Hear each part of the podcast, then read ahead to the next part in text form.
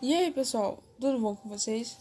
Bom, o meu grupo, composto pela Maria Sara, Manuel de Oliveira, Amanda Maria, Maurício Fernando e por mim, João Teis, a gente escolheu um tema bastante interessante e aplicável no nosso dia a dia. O tema de hoje é convergência e divergência entre a gestão pública e a gestão privada.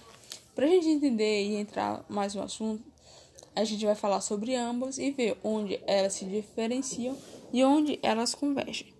E para começar o assunto, a gente vai ouvir o Maurício Fernando. Bom, para que vocês entendam melhor, eu vou usar aqui um exemplo de contratação de pessoal.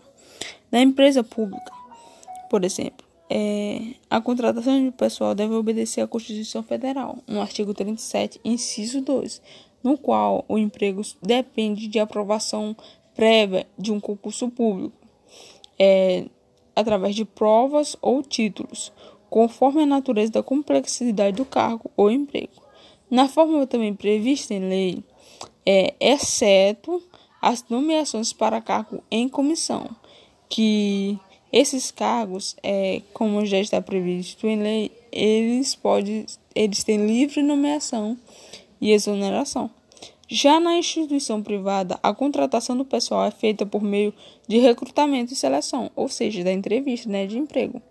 De acordo com o que é o recrutamento envolve um processo que é alterado conforme a instituição. O início do processo depende de uma decisão de linha, ou seja, do gerente.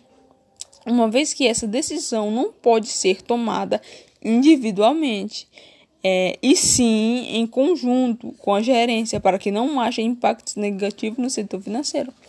Ou seja, gente, a maior diferença aqui no caso da contratação de, de pessoal é que, tipo, na gestão pública, é por meio de prova, que já está em lei, né? Prova ou título, é através de concurso público. Já na privada, não, através de uma empresa, é através de uma entrevista no qual é, ela tem que ser dirigida nessa entrevista de acordo com o cargo que a pessoa pretende exercer.